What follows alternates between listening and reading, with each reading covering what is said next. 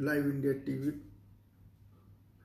नमस्कार, चौथी दुनिया और लाउड इंडिया टीवी में आपका स्वागत है। दिमाग आज थोड़ा परेशान है क्योंकि घटना ऐसी घटी है जिसे आपसे शेयर करने में भी बहुत दुख हो रहा है। तो मैं शुरुआत में, जैसे आपने देखा कि मैं शुरुआत में ही कुछ का कुछ बोल गया, इसलिए बोल गया कि जब विश्वास टूटता है तो मन घबराता है, और मन घबराता है तो उसका अर्थ जुबान, उसका असर जुबान के ऊपर पड़ता है और अर्थ का अनर्थ निकलता है। हमने कोरोना वॉरियर्स एक नाम दिया, कोरोना से लड़ने वाले सिपाही सेनानियों, जिनमें नर्स, डॉक्टर, सफाई कर्मचारी और उसके बाद एम्बुलेंस ड्राइवर और उसके बाद पुलिस के सिपाही, जो सीधे तौर पर इस लड़ाई में शामिल हैं और जिन्हें कोरोना का इफेक्ट भी हो रहा है। आप मेरी बात सुन रहे होंगे लगातार, मैं इनके पक्ष में हमेशा आवाज उठा रहा हूं और ये कह रहा हूं कि ये लड़ेंगे कैसे अगर इनके पास लड़ने के हथियार नहीं होंगे। और हथियार कौन? कोई भरी हुई बंदूक नहीं जिसमें गोलियां भरी हों, एसएलआर राइफल नहीं, ऑटोमेटिक राइफल नहीं, इनको चाहिए सिर्फ सैनिटाइजर, मास्क, इनको चाहिए पीपीई किट जिससे ये मरीज को देख सके, क्योंकि इलाज नाम की चीज कोई है ही नहीं। और इलाज के नाम पे जो भी हो रहा है वो होक्स हो रहा है। पर आज जो घटना पता चली और उसके बाद जो मैंने जितने भी मित्र हैं उनको फोन मिलाया और जो पता चला उसने मन को हिला दिया। हमने एक दिन जनता कर्फ्यू रखा, हमने थाली बजाई, ढोल बजाए, मजीरे बजाए, नगाड़े बजाए, हमने फिर दिवाली जलाई मनाई, इनकी याद में रोशनी जलाई। लेकिन मन क्यों टूटा? मन इन्हीं की वजह से टूटा। और ये बात मैं सुप्रीम कोर्ट से कह रहा हूं, ये बात मैं देश के प्रधानमंत्री से कह रहा हूं और ये बात मैं कोरोना वॉरियर्स के नेताओं से कह रहा हूं।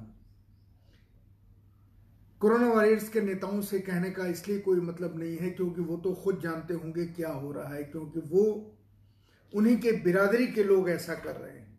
मैं नहीं कहता कि सभी कर रहे हैं, पर जो भी कर रहे हैं वो इंसानियत के नाम पे कलंक पैदा कर रहे हैं। एक केस स्टडी आपको बताता हूं। एक बड़े सरकारी अस्पताल में कैलाशनाथ पाठक नाम के सज्जन भर्ती हुए, उन्हें हार्ट की बीमारी थी।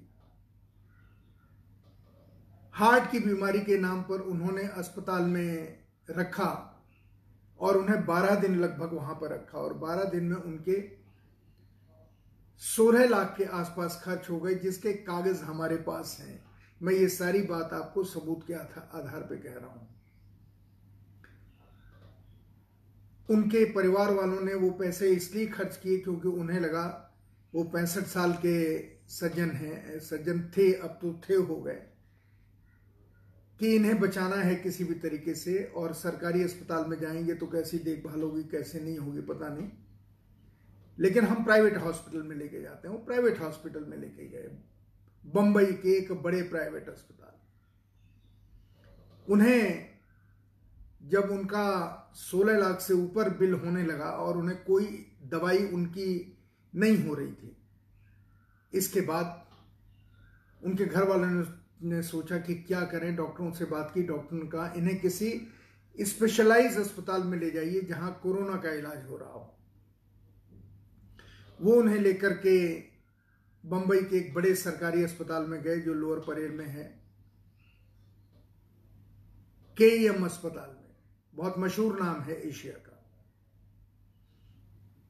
उस अस्पताल में उन्हें भर्ती किया गया और उन्हें सीधे कोरोना वार्ड में डाल दिया गया। उनके परिवार वाले कहते रहे कि इन्हें कोरोना नहीं है, इन्हें ब्लड प्रेशर की और हार्ट की बीमारी है, जिसके लिए इनका पॉपुलेशन बढ़ा था। हम इन्हें एक अस्पताल में ले गए थे, वहाँ की ये डिस्चार्ज स्लिप है और उसमें कहीं पर भी किसी भी टेस्ट की जगह पर कोरोना का नाम नहीं था। परिणाम क्या निकला? उन्होंने बात नहीं सुनी और उन्हें कोरोना वार्ड में डाल दिया, ये कह के कि पहले कोरोना का टेस्ट करेंगे। हालांकि उनका टेस्ट पहले हो चुका था, उस अस्पताल ने शायद कराया था, लेकिन उन्होंने बात नहीं मानी और कोरोना वार्ड में उन्हें रखा और उनका कोई इलाज नहीं हुआ। इलाज कौन कर रहा था? मोबाइल के ऊपर जो वहां नर्सेस थीं या नर्स थे, मेल नर्स थे, वो इलाज कर रहे थे। वहां से फोन पे संदेश आता था, मैसेज आता था, वो चीज करने की कोशिश कर रहे थे। कोई दवा नहीं उनको दी गई, सिर्फ बिस्तर पर लेटे थे और आसपास स्ट्रेचर्स पड़े थे जमीन में। उन स्ट्रेचर्स पे, जिसकी खबर हमारे जो सुनाम धन्य पत्रकार, आज के पत्रकार भाई हैं, ब्लैक लंबा काले रंग का एक प्लास्टिक का बैग, उसमें भरी हुई लाशें उनके आसपास रखी हुई थी। एक सायन अस्पताल का किस्सा तो किसी तरह से एक चैनल के ऊपर आया, जिसके ऊपर बीएमसी के कमिश्नर को कल हटाया गया। शायद वही कारण रहा होगा। लेकिन ये मैं जिस केईएम अस्पताल की बात कर रहा हूं, अभी भी मैं उन्हें कहता हूं जो पत्रकारिता के नाम पर कुछ करना चाहते हो, वहां जाएं, देखें, अभी भी वहां लाशें रखी हुई हैं जब मैं आपसे बात कर रहा हूं।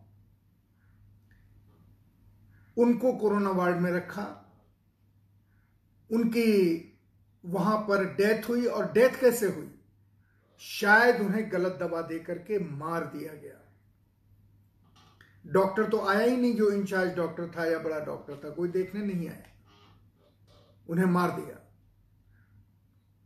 ऐसे बहुत सारे केसेस, वहां लोग थे जिनके पेशेंट वहां थे और वो यही बातचीत कर रहे थे कि ये सबके साथ हो रहा है।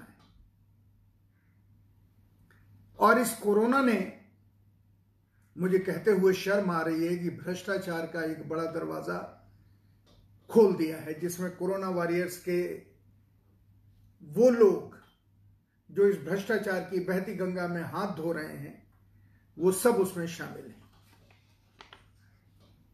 बड़े से शुरू करते हैं। डॉक्टर पैसे मांग रहे हैं, आपसे पूछते हैं कि आप कहाँ के हैं। अगर आप दूसरे प्रदेश के हैं और उनके मनमाफिक जाति के नहीं हैं तो उसका इलाज नहीं कर रहे। ये शर्मनाक स्थिति है डॉक्टरों, लेकिन ये हो रहा है क्योंकि मेरे पास एक जीवित केस स्टडी है, मेरे पास उनके दिए हुए बयान हैं।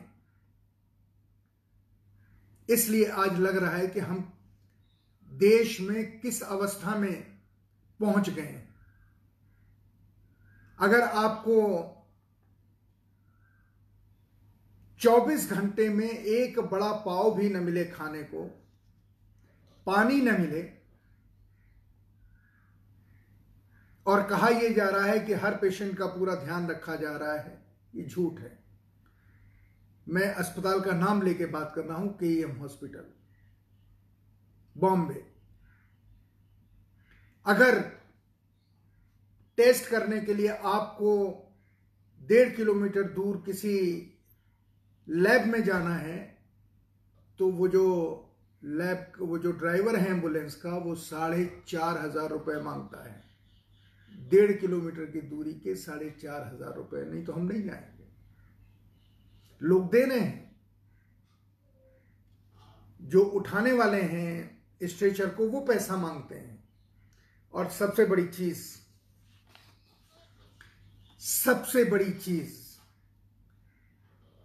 कि अगर देहांत हो जाए,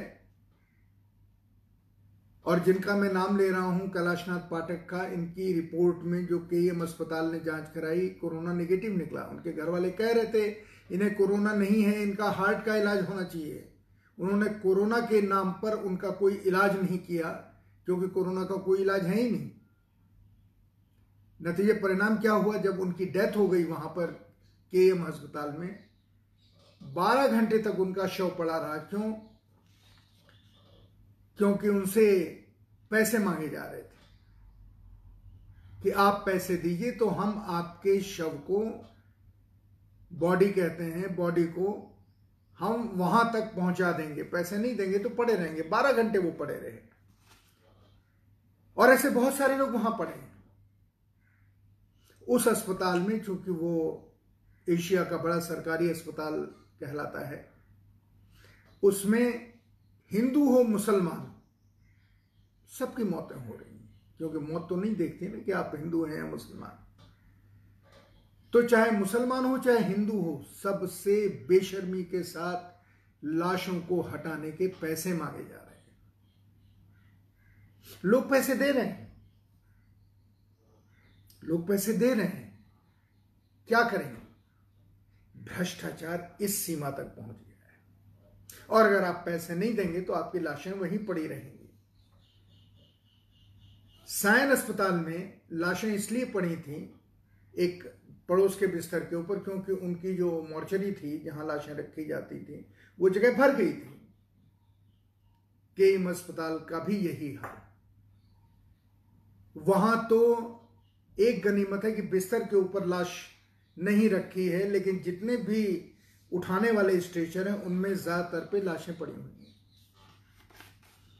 क्या सोशल मीडिया में मेरी ये बात सुनने वाला, जर्नलिस्ट बनने वाला कोई भी बहादुर नौजवान,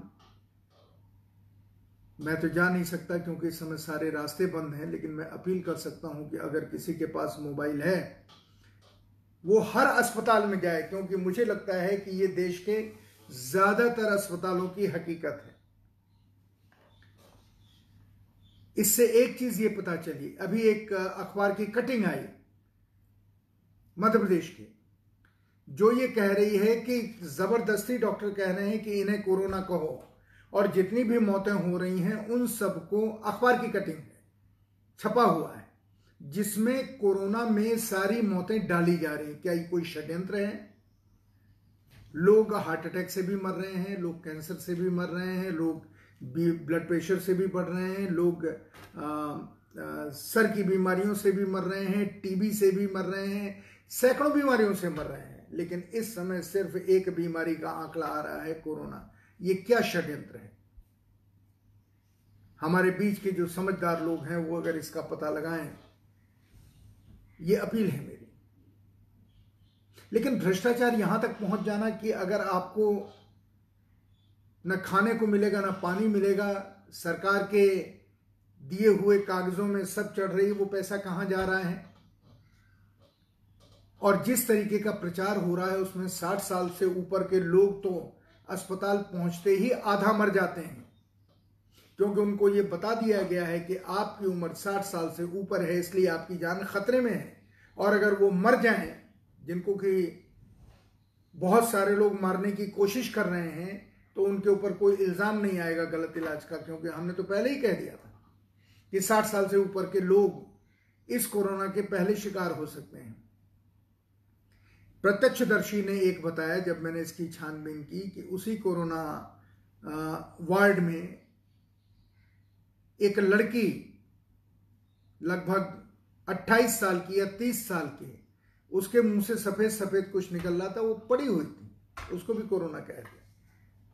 नौजवान मर रहे हैं बुजुर्गों के नाम पर, वो सब कोरोना में डाले जा रहे हैं। ये हमारा, हम कहां पहुंच गए हैं? हम कोरोना वॉरियर्स की आरती उतार रहे हैं, हम उनके दम पर देश को जिंदा रखने की कोशिश कर रहे हैं, लेकिन शायद यही कारण है सुप्रीम कोर्ट के महान न्यायाधीशों और हमारे देश के प्रधानमंत्री की, अहमदाबाद में कोरोना इस तेजी से बढ़ रहा है, आगरा में कोरोना इस तेजी से बढ़ रहा है, क्योंकि आप कोरोना का इलाज कर ही नहीं रहे हैं। आप हर बीमारी को कोरोना बताकर उस पैसे को खा रहे हैं। लाशों से गिद्धों की तरह उनका मांस नोच रहे हैं।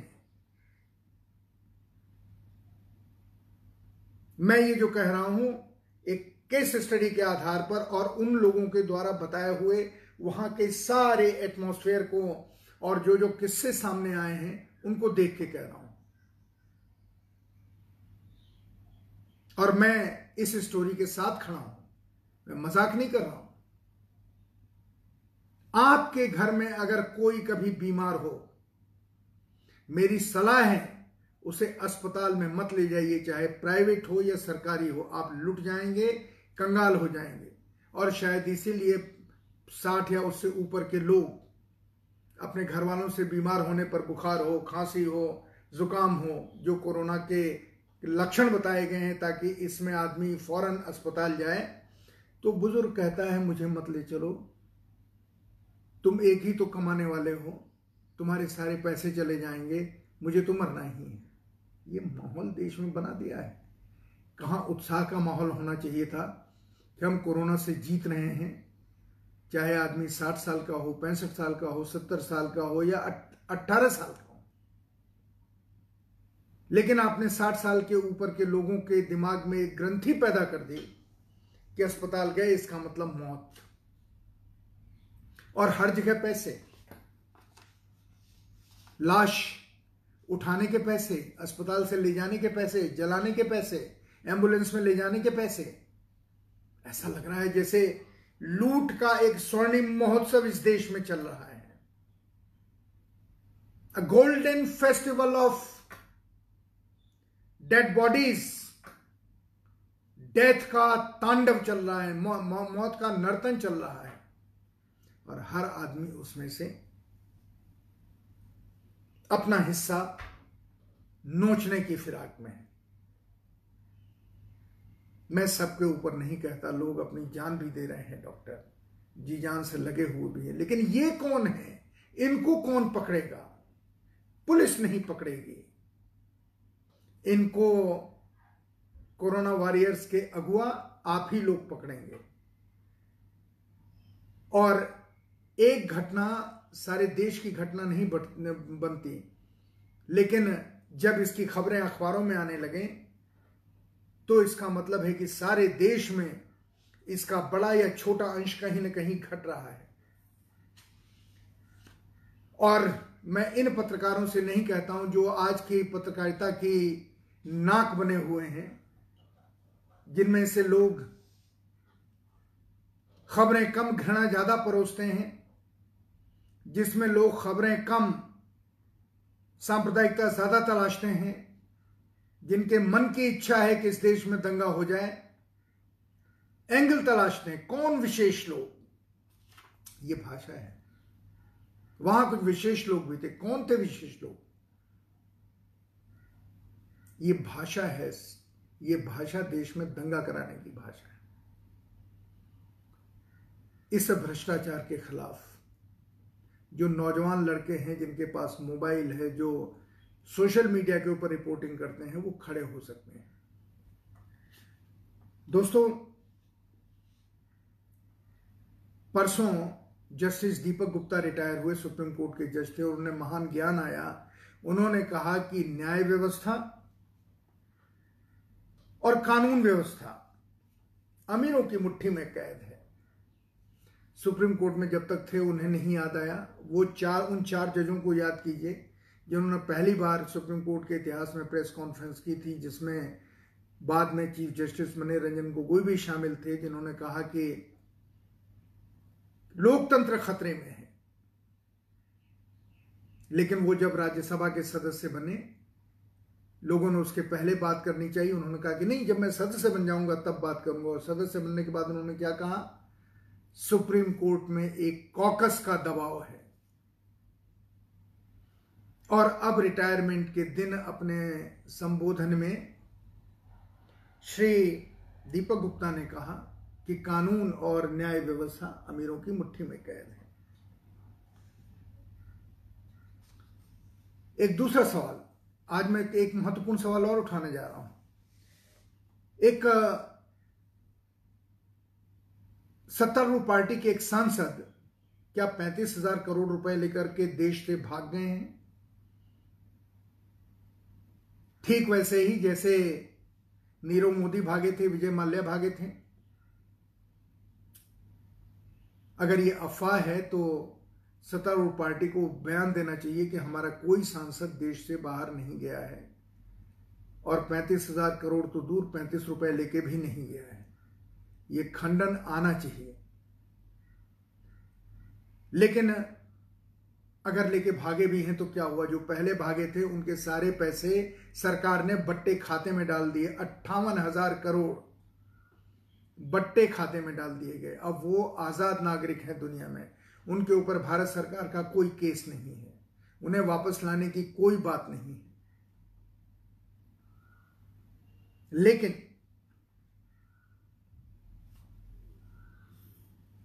इलाहाबाद जैसे शहर जहां लड़के फंसे हुए हैं, कोटा जैसे शहर जहां लड़के फंसे हुए थे, विभिन्न राज्यों ने बसें भेजकर उन्हें बुला लिया। दूसरी तरफ अहमदाबाद 100% सील हो गया, ट्रिपल लॉकडाउन। और आज हालत यह है कि बड़ी खुशी की बात है कि बहुत दिनों के बाद हमारे गृह मंत्री अमित शाह एक्शन में आए हैं। उन्होंने कल कहा कि डॉक्टर दीपक गुलेरिया जो एम्स के डायरेक्टर हैं उन्हें और एक डॉक्टर मनीष को वायुसेना के विमान से अहमदाबाद भेजा गया ताकि वो जाके अहमदाबाद में एसेस करें और डॉक्टरों को राय दें कि कोरोना थम क्यों नहीं रहा है। दो हिस्से हैं, कोरोना थम क्यों नहीं रहा है और वो अस्पताल विजिट कर रहे हैं जहां इलाज हो रहा है, तो क्यों गए हैं? कोरोना को रोकने गए हैं या कोरोना के सही इलाज डॉक्टर क्यों नहीं कर पा रहे हैं ये देखने गए, ये सवाल मेरे दिमाग में है। पर ये तो जब वो आज रात लौट आएंगे क्या बयान देते हैं उसके ऊपर डिपेंड करेगा। लेकिन वो गए हैं दो अस्पतालों का निरीक्षण करने, अहमदाबाद के दो अस्पतालों का, कि कोरोना क्यों इतना बढ़ रहा है। कोरोना बढ़ने की जड़ें अस्पताल में नहीं है, अस्पताल के बाहर है, व्यवस्था में है, इंतजाम में है, अस्पताल में नहीं है। अस्पताल में तो इलाज क्यों नहीं हो रहा है, जो मैंने बंबई के दो अस्पतालों का किस्सा आपके सामने आ गया उसकी बात कर रहा हूं। सारे देश के अस्पतालों को देखना चाहिए कि वहां कोरोना के नाम पे हो क्या रहा है।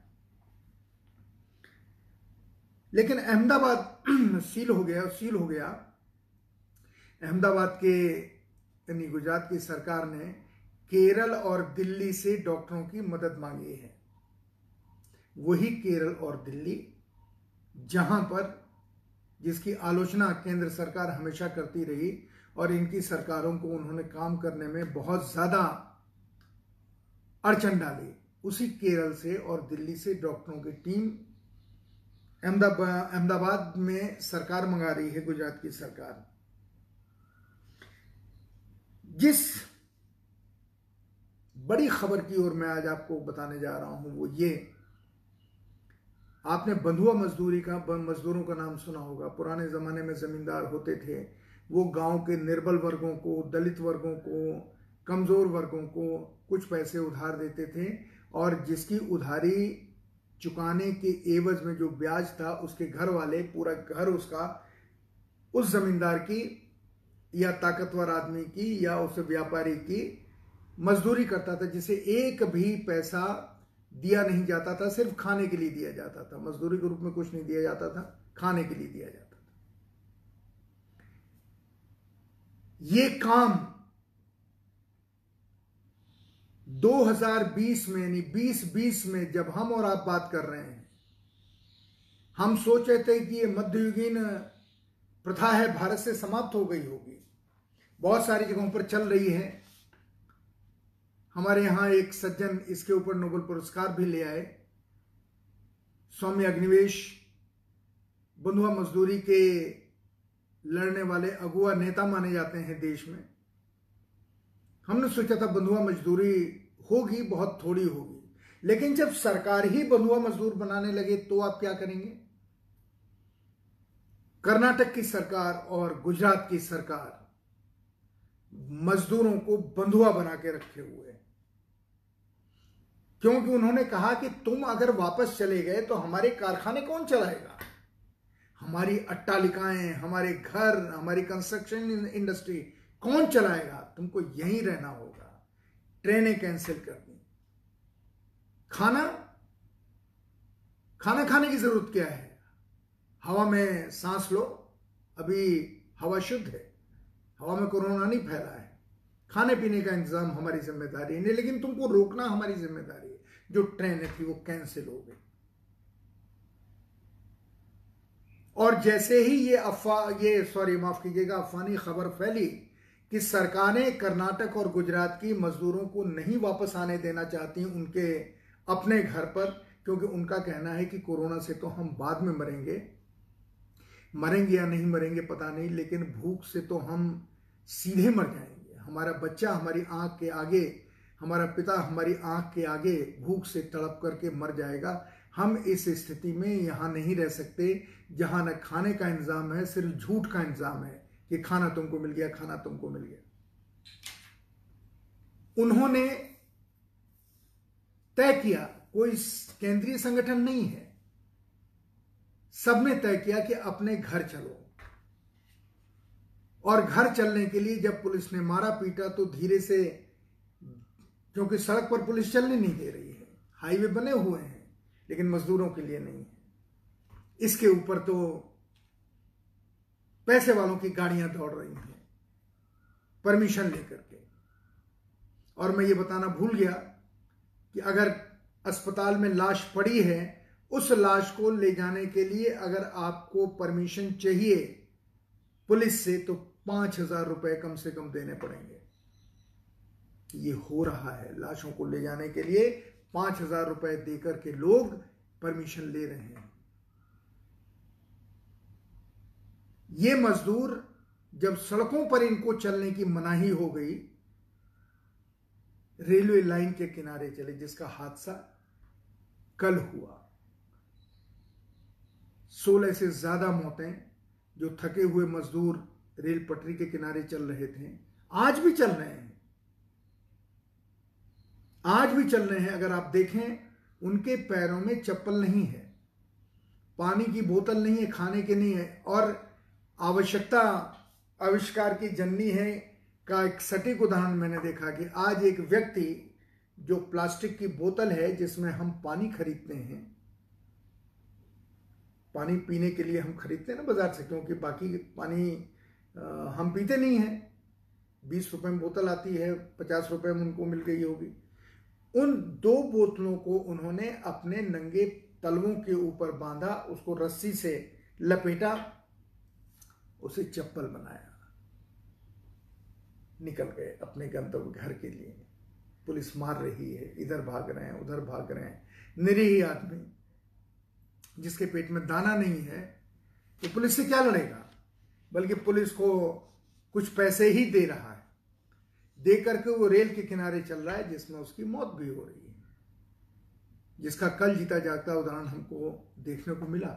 मरा वो, कट गए, बाकी लोग दूसरी तरफ थे, लेकिन रेल पे चलना नहीं छोड़ा। आज भी चल रहे हैं, आज भी सवेरे फुटेज आए। और चूंकि वो एक टेलीविजन चैनल उसे थोड़ा ज्यादा दिखा रहा है तो उसकी कवरेज को रोकने के लिए पुलिस आ गई, मजदूरों की मदद के लिए नहीं आई। टेलीविजन कवरेज की को लाइव दिखाने से रोकने के लिए पुलिस आई। हालांकि बाकी टेलीविजन चैनल तो एक मिजाज कुर्सी कर लेते हैं, खाना पूरी कर लेते हैं, थोड़े से दिखा देते हैं, उसके बाद तो उनके पास देश के मंत्री हैं देश के हालत पे बयान देने के लिए, जो ये बार बार कह रहे हैं कि कुछ भी देश में गड़बड़ नहीं है, हम आपके स्वास्थ्य का ध्यान रख रहे हैं, टेक्नोलॉजी स्वास्थ्य का ध्यान रख रही है। किसी दिन ऐसा न हो कि टेक्नोलॉजी ही सरकार चलाने लगे। टेक्नोलॉजी स्वास्थ्य का ध्यान रख सकती है, टेक्नोलॉजी आप लोगों के आवागमन के ऊपर ध्यान रखना चाहते हैं, इसमें पैसा खर्च कर रहे हैं। इसमें पैसा नहीं खर्च कर रहे हैं कि कोरोना नाम का जिस राक्षस को बढ़ा चढ़ा के आप दिखा रहे हैं। यही डॉक्टर गुलेरिया जो अहमदाबाद गए, उन्होंने कल कहा कि जून और जुलाई में संख्या बहुत ज़्यादा बढ़ जाएगी। अरे डॉक्टर गुलेरिया से ये पूछो कि कम से कम पिछले 50 दिनों का, 60 दिनों का एक आंकड़ा तो दो, IMCR एक आंकड़ा तो दे कि किस बीमारी से कितने लोग मरे। क्या टीबी से कोई इस बीच में मरा ही नहीं? किसी दूसरी बीमारी से लोगों को मौत नहीं अपने साथ ले गई, सिर्फ कोरोना है। ये कोई वर्ल्ड वाइड कॉन्स्पिरेसी है। क्या कॉन्स्पिरेसी है?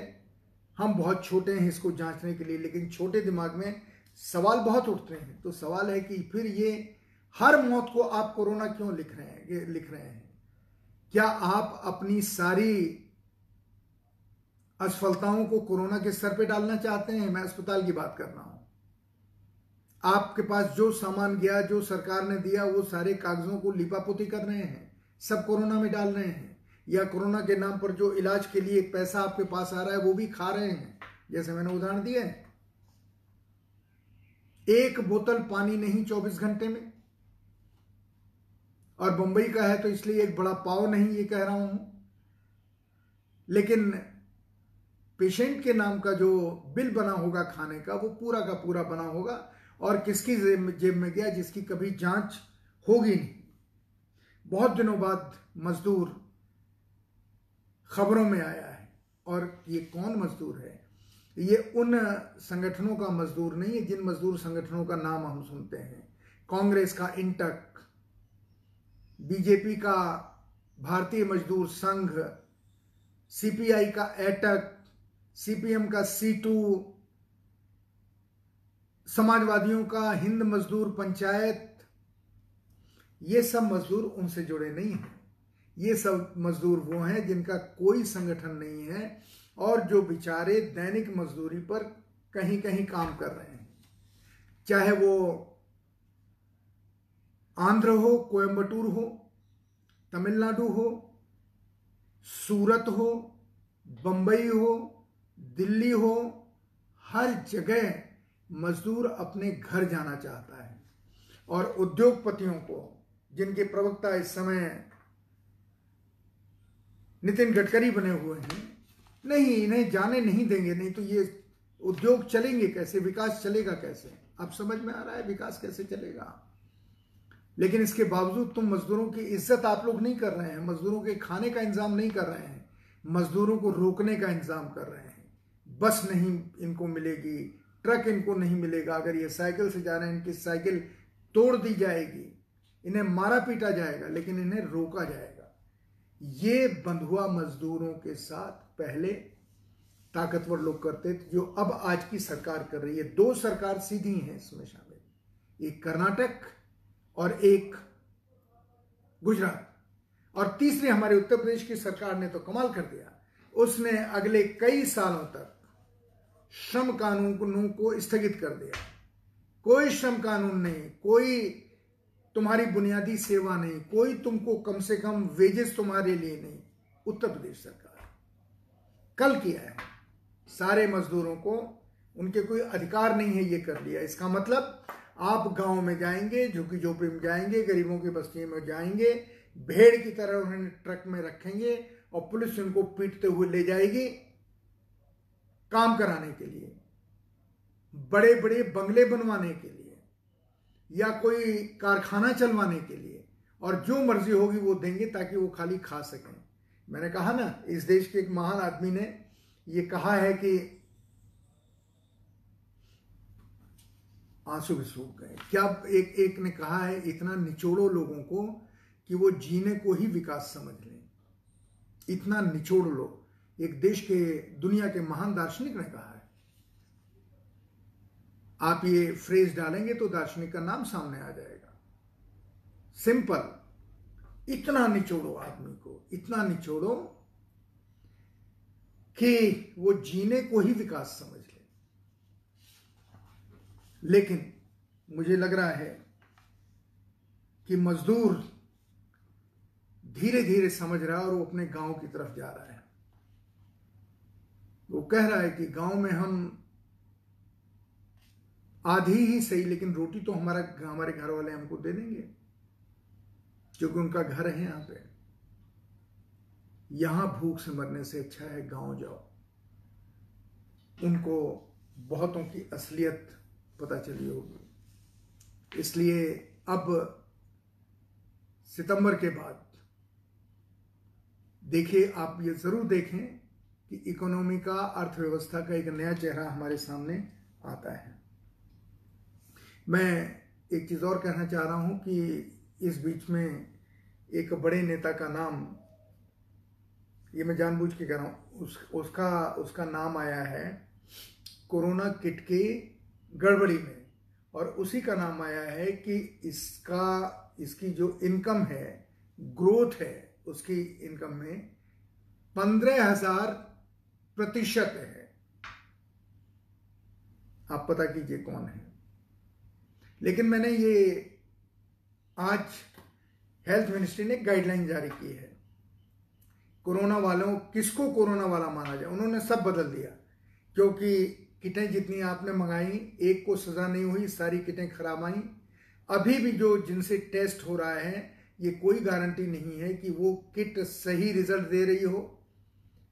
वो पॉजिटिव को नेगेटिव भी बता सकती है, नेगेटिव को पॉजिटिव भी बता सकती है। क्योंकि जो खराब किटें आई थी, दूसरी किटें कहाँ से आ रही हैं ये हम लोगों को नहीं पता। कुछ सरकारों ने ज़रूर कहा कि हम अब अपने यहाँ, जैसे हरियाणा सरकार ने कहा कि हम अपने यहाँ किटें बनवा रहे हैं, तो इतनी ज़्यादा टेक्नोलॉजी आपके पास रही होगी, आपने पहले क्यों नहीं बनवाई? और ये तो सरकारी फैसला था चीन से लेने का। आप चीन से ले रहे हैं, इस समय कहाँ की किट आ रही है, कोरिया की ले रहे हैं। और ये सब फैसला तो हमारे ICMR ने किया, जो इन सब चीज़ों की देखभाल करता है, जिसके फैसले के साथ जिसके डायरेक्टर रोज बैठते थे टीवी पर और लंबी लंबी बातें करते थे, उन्हीं के दस्तखतों से ये खराब किटें यहाँ पर आई। क्या इसमें भी कोई भ्रष्टाचार हुआ है? ये सवाल तो कोई करेगा। आखिर में एक चीज़ मैं आपसे कहना चाहता हूँ, मैं ये तो नहीं कहता कि जो बाहर लोग हैं जो कोरोना पहले लेके आए और जो अब भी आ रहे हैं और जिनमें बहुतों को निकाला गया है इसलिए कि वो जिस देश में काम करते थे उसी देश की बहुसंख्यकों के खिलाफ नफरत फैला रहे थे, बहुत सारे लोग तो ऐसे वापस आए हैं। ये जो वापस आए हैं ये कहाँ, किस जगह, कैसे एडजस्ट होंगे, ये हमारी समाज व्यवस्था के ऊपर किस तरह का असर डालेंगे। उन मजदूरों की बात तो छोड़ दीजिए जो बेचारे अपने गांव जाएंगे, किसी तरीके से उसमें शामिल, उसमें एडजस्ट हो जाएंगे, पर इनका क्या होगा? ये जो आ रहे हैं अभी फिर से कोरोना को लेकर के, क्या होगा इनका, कैसे ये रखे जाएंगे? दरअसल हम सचमुच हम योजना विहीन समाज में रह रहे हैं, जो एक जिसको कहते हैं कि एक बहुत ही ये समाज आदर्श समाज है, जिसमें न कोई किसी को बताता है, न कोई किसी को डांटता है, न कोई किसी को सजा देता है। आदर्श समाज होता है जिसमें सब कुछ अपने आप होता है और हर व्यक्ति अपनी जिम्मेदारी महसूस करता है। ये जिम्मेदारी महसूस की जा रही है, लेकिन भ्रष्टाचार में शामिल होने की जिम्मेदारी। एक सज्जन ने परसों एक सवाल पूछा जब मैं बात कर रहा था कि क्या आप कभी, आप इतने निगेटिव क्यों हो रहे हैं, आप इतने निगेटिव क्यों हैं? उन्हें मैं बताना चाहता हूं कि निगेटिव और पॉजिटिव क्या होता है। अगर आप भ्रष्टाचार की हाँ में हाँ मिलाएं, अगर आप गड़बड़ी की हाँ में हाँ मिलाएं, या जहां पर आप देखते हैं उसकी हाँ में हाँ मिलाएं, तो कुछ लोग आपको पॉजिटिव कह सकते हैं जो उस भ्रष्टाचार के निर्माता हैं या उसको चलाने वाले हैं। लेकिन अगर आप उसका विरोध करते हैं तो ये नेगेटिव नहीं है, यही पॉजिटिव। और यही पत्रकारिता मैं आपको बता रहा हूं, पत्रकारिता का बुनियादी उसूल है हाँ में हाँ मिलाना नहीं, बल्कि जनता की समस्याओं को, जनता की तकलीफों को, पब्लिक के ग्रीवेंसेस को लोगों के सामने रखना। सरकार के, दूसरे शब्दों में, सरकार की बनाई हुई योजनाओं को जनता तक पहुंचाना और जनता के ऊपर उनका क्या पॉजिटिव या निगेटिव असर हुआ है वो सरकार को बताना। और अगर लोगों की तकलीफें बताना आपको लगता है कि ये निगेटिविटी है, जो आप मेरे ऊपर कह रहे हैं कि आप इतने निगेटिव क्यों हैं, तो शायद आपको अपनी समझ में थोड़ी वृद्धि करनी पड़ेगी।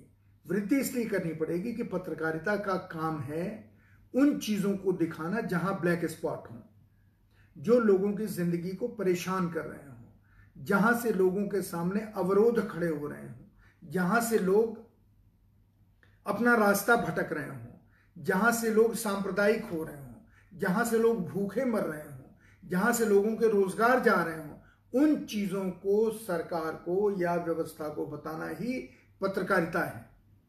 और ये इसको पॉजिटिविटी कहते हैं, इसको निगेटिविटी नहीं कहते हैं।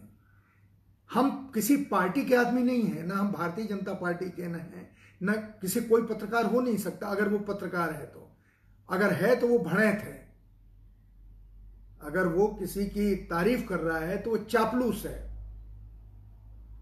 भड़ैत है, मैं शब्द इस्तेमाल कर रहा हूं। लेकिन पत्रकार का काम है कि ना आप भारतीय जनता पार्टी के, ना आप कांग्रेस के हैं, ना आप समाजवादी पार्टी के हैं, ना आप बहुजन समाज पार्टी के हैं, ना आप तेलुगु देशम के हैं, और ना आप डीएमके के, किसी के नहीं है, एआईडीएमके के, किसी पार्टी के नहीं। आप लोगों के आदमी हैं, आपके ऊपर लोग भरोसा करते हैं। और आप जानते हैं, इस देश के बहुसंख्यक आज भी मानते हैं कि जब मंत्री आपकी बात न सुने, सरकार आपकी बात न सुने, अफसर आपकी बात न सुने, तो आप पत्रकार के पास चले जाइए। अगर पत्रकार इसको समझ लेगा, लिख लेगा, तो हमारी समस्या का हल हो जाएगा। जिस तरह लोग गीता और कुरान के ऊपर भरोसा करते हैं, वैसे ही पत्रकार के ऊपर भरोसा करते हैं। अब अपवाद तो होते हैं, और ये ताजुब की बात है कि आज अपवाद ज्यादा हैं। शेर है ना, एक बार मैंने कहा था, दोबारा दोहराता हूं, बस एक ही उल्लू काफी है बर्बाद गुलिस्तां करने को, हर शाख पे उल्लू बैठा है अंजाम गुलिस्तां क्या हो। और जो आज मैंने आपको बात बताई, जिस तरह कोरोना को लेकर के एक कॉन्स्पिरेसी हो रही है, उस चीज को आप खुद देखिए। और जिस शहर में आप हैं उस शहर के अस्पताल के ऊपर नजर रखिए। मैंने जो कहा है आपको आज देखने को मिल जाएगा। और आप अपने YouTube चैनल पर कुछ नहीं तो एक WhatsApp के ऊपर इसके खिलाफ आवाज उठाइए कि हमारे शहर के अस्पताल की हालत है, कोरोना नहीं होगा जाने से।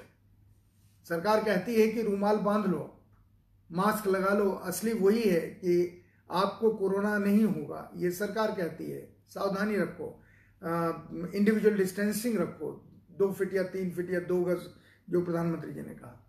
पर आप अस्पताल जाओ जरूर, वहां काम करने वाले लोगों से पूछो जरूर कि ये हालत बड़े शहरों में है, हमारे शहर में भी ऐसी हालत है क्या। जब आप जागरूक होंगे तब आपके यहाँ की स्वास्थ्य व्यवस्था और शिक्षा व्यवस्था शुरू होगी। और एक दिलजले ने आज मुझे फोन करके एक बात कही। उसने कहा कि जिस तरह शराब की दुकानों पर भीड़ लगी हुई है, लाइनें लगी हुई हैं, और सुप्रीम कोर्ट तक को चिंता हो गई कि इनको घर पे डिलीवरी कराई जाए, खाना घर पे डिलीवर हो या ना हो, शराब की बोतल घर पे डिलीवर हो। सुप्रीम कोर्ट महोदय, मुझे बड़ा गर्व है आपके ऊपर कि आपने ये कहा कि लोग भूखे मर जाएं, खाना उनके घर पे नहीं हो, खाने के लिए वो अपना दिमाग वो 200, 300, 500, 1000, 2000 किलोमीटर चलें, उसमें कोई दिक्कत नहीं है। लेकिन घर में शराब जरूर जाए, घर में शराब जरूर पहुंचे। ये जो फैसला आपने किया है, इस फैसले की तारीफ करते हुए सिर्फ एक चीज मैं कहना चाहता हूं कि इनको तो पुलिस ने नहीं रोका। ये जो भीड़ है, जिस तरीके से आदमी औरत झगड़ा करके शराब ले रहे हैं, ये बेचारे मुसलमान ईद की शॉपिंग करने निकलेंगे आज से 5, 7, 10 दिन के बाद, जिस दिन भी ईद होगी उससे एक दिन पहले। आप देखिएगा उस दिन पुलिस और सरकार कहेगी सोशल डिस्टेंसिंग इन लोगों ने तोड़ दी, जिसकी वजह से कोरोना फैल रहा है। ये होता है खबरों का सांप्रदायिक स्वरूप, जो कि हमें अभी आगे देखने को मिलेगा। पर मैं आपसे कहता हूं कि आप देश हैं, आप जो सुन रहे हैं आप देश हैं, कोई पार्टी देश नहीं है, कोई सरकार देश नहीं है। सरकारें आएंगी और चली जाएंगी, लेकिन ये देश बना रहेगा।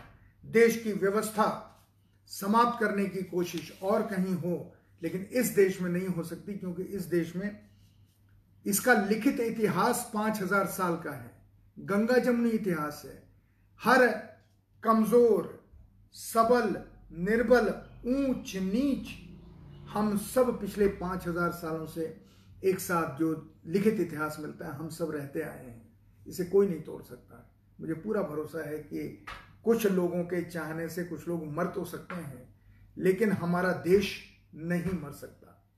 इसलिए मैं आपसे ये कह रहा हूं, खुद अपनी आंखें खोलिए और अभी जब तक ये हथियार छीना नहीं जाता सोशल मीडिया का, तब तक आप इसके ऊपर अपनी बात कहते रहिए कि आपके यहाँ के अस्पताल का क्या हाल है, आपके यहाँ का प्रशासन का क्या हाल है, आपके यहाँ के भ्रष्टाचार का क्या हाल है।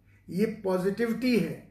और जिन मित्र के ऊपर मैं ये कमेंट करता हूँ उनसे मैं विनम्रता से कहता हूँ दूसरी निगेटिविटी नहीं है, ये हमारा फर्ज है।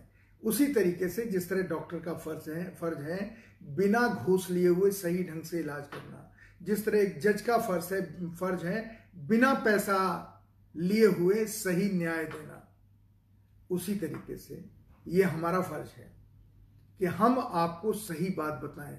वही पॉजिटिविटी है। जिस दिन हम नहीं बताएंगे, जिस दिन हम किसी नेता की, किसी पार्टी की, किसी विचारधारा की चमचागिरी करने लगेंगे, उसे फैलाने लगेंगे, उसके पीआरओ हो जाएंगे, पीआर एजेंट हो जाएंगे, उस दिन हम निगेटिव हो जाएंगे। ये मैं आपसे कहना चाह रहा था। अपनी बात समाप्त करता हूँ।